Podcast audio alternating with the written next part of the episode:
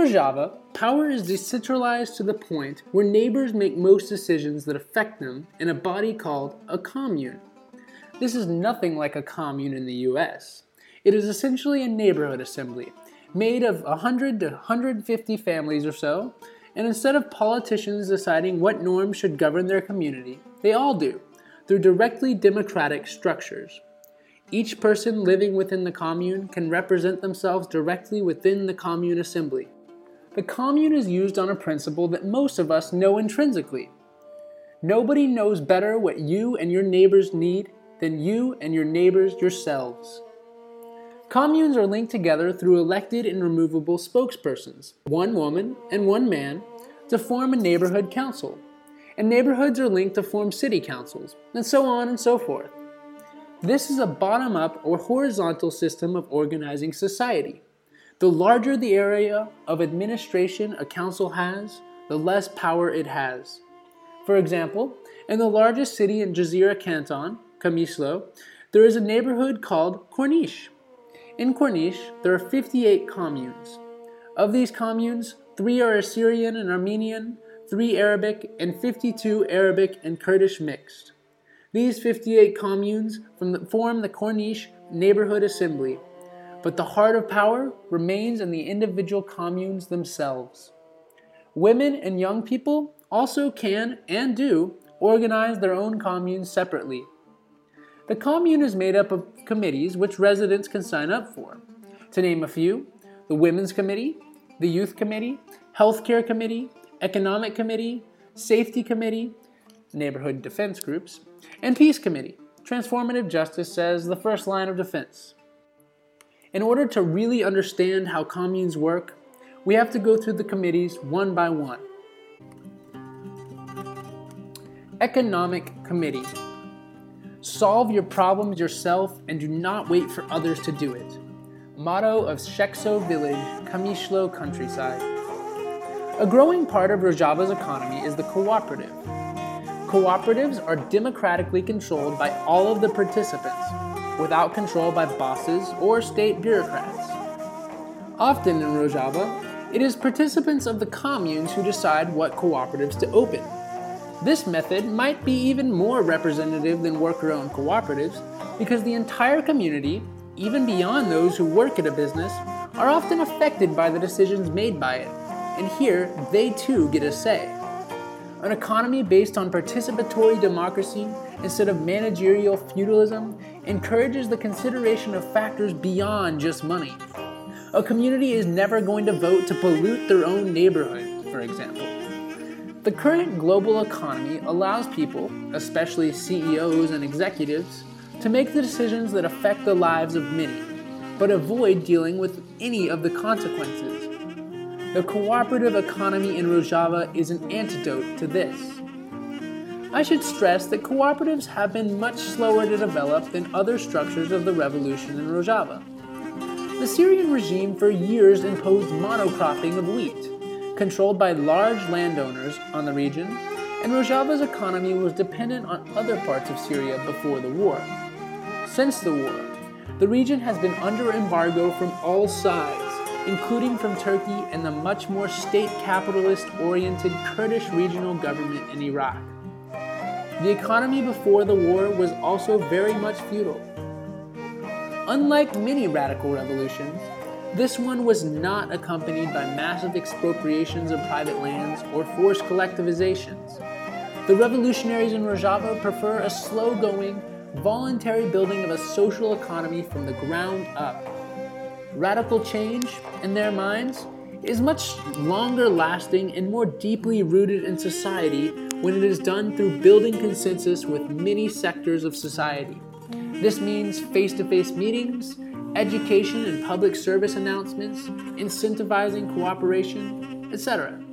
Besides, many plots of lands have been owned by families, many of them Arabs, for generations, and some sort of expropriation of these lands could lead to ethnic conflict, entirely contradictory to the democratic confederalist project of ethnic pluralism.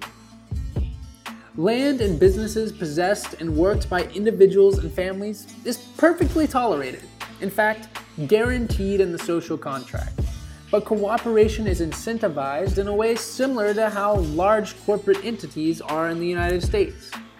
These incentives range from subsidies, tax breaks, municipalities providing tools and machinery, trade and production cooperatives offering reduced prices, trade unions assisting with engineers and specialized workers, etc. Those who prefer to work within a more hierarchical or capitalist paradigm can do so. They may just have limited access to the communal economic network. The incentives have made a difference. Before the war, cooperatives were very rare in the region. Now, all cooperatives make up 7% of Jazeera Canton's economy alone, with cooperatives solely run by women making up 3% of the entire economy. There are 87 cooperatives in Jazeera Canton alone, comprising more than 30,000 participants, according to Hawar News. Kobane's cooperative section is even more advanced. No region of Rojava had more cooperatives than Afrin, but sadly, all of that has been lost thanks to Turkey and Salafist groups' invasion and occupation of Afrin earlier this year. However, refugees from Afrin immediately organized themselves into communes in their new homes and will carry their social economy with them. Cooperatives aren't limited to the cities, but are growing in the countryside too. If you will allow me to read an extended excerpt from cooperativeeconomy.info, the best source on cooperatives in Rojava. I think it'll provide some valuable insight. Jarudiye is located in the Barav region of Derek. The Shahid Khani commune includes an agricultural cooperative with 26 members. And the three acre field, all cooperative members participate in the work. There are six groups with five members each. Every group works for one day, and every Friday, all groups participate. The aim of the cooperative is to revive the communal and natural village livelihood. Accordingly, a common program has been made to carry out farming and irrigation, and things like that. The cultivated products are sold in the Derek market, and the revenue is distributed equally to all cooperative members. Children have also been involved in the activities going to the fields with their families, the children play with their peers in the spacious and communally cultivated fields. This village is an economic commune that decided democratically to communalize its economy. Most villages and cities in Rojava have a mix of social oriented and individually oriented economies. Many communes also pool money to provide a safety net for their members, reminiscent of that once provided to many Americans through fraternal organizations like the Lions Club, Odd Fellows, and similar organizations.